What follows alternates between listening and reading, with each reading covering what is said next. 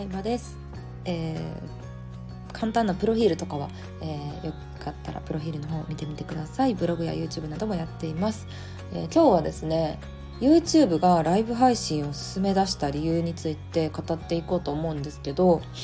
そうこの間ね自分のね YouTube チャンネルを見てたら右の方にさこう関連動画って出てるじゃないですか、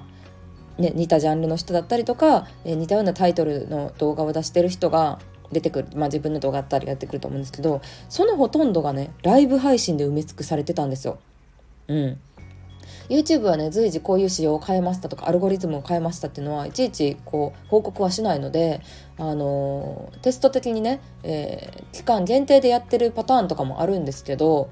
うん、でもあのライブ配信をこれからも推奨していく流れになるだろうなっていうのは思いました。でその理由を語っていこうと思うんですけど、要はね YouTuber が増えすぎたっていうのが理由なんですよ一つYouTuber もだって芸能人レベルの人がね増えましたからねにせんにじゅうねんは。その傾向あったけど、まあ、コロナの影響で仕事がなくなった芸能人のポテンシャルがある人、演者として出てる人もポテンシャルがある、見た目もいいし喋りもうまいだけではなくテレビ局の人を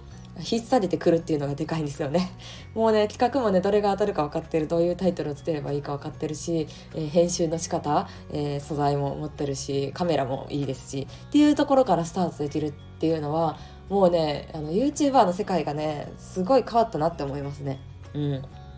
昔は例えば内容さえ良ければだったりとか、たとえ画質が悪くても成長過程を応援したいっていうので見てた人が多かったんですけど、ガラリと変わって、でもまあ YouTuber 人口が増えるとどういうことが起こるかって言ったら、まあ、基本的にはみんなボランティアではなくって、えー、YouTube の広告収入を得るために始める人がほとんどだと思うんですよ基本的にはね、うん、ってなった時に広告主は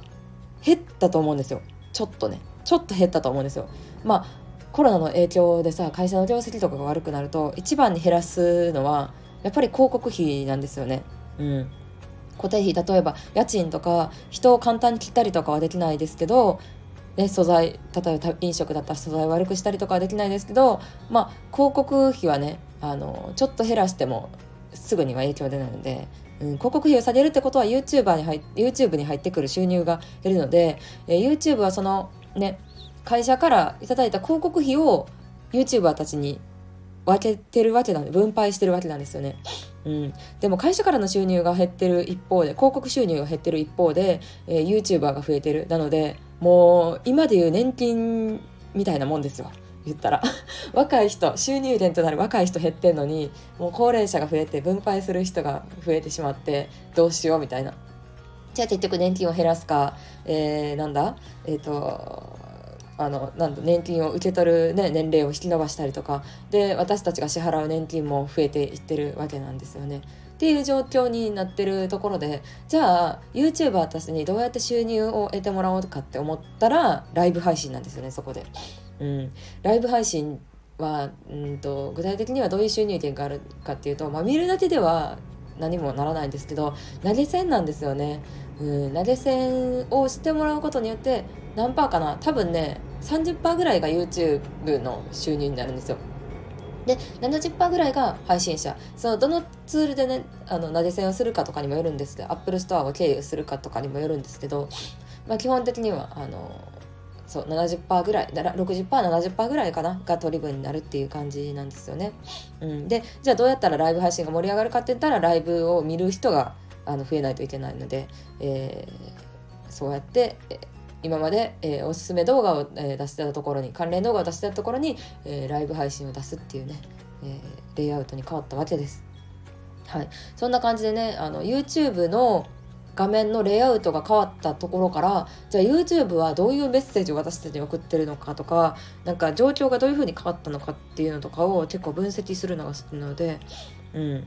こういう話をたまにはしてみようかなと思いました。普段からねめっちゃ考えてますってこういう話を結構ね YouTube とかでしても受けが悪いので、うん、まあ再生数回ることがどうせないんだったらスタイフで話そうかって感じですね。あちなみになんですけど私があの関連動画ね普段関連動画に出てるところにおすすめとして見てた YouTube ライブっていうのは別に芸能人とか私がフォローしてる人とかじゃなかったのが結構衝撃だったんですよね。うん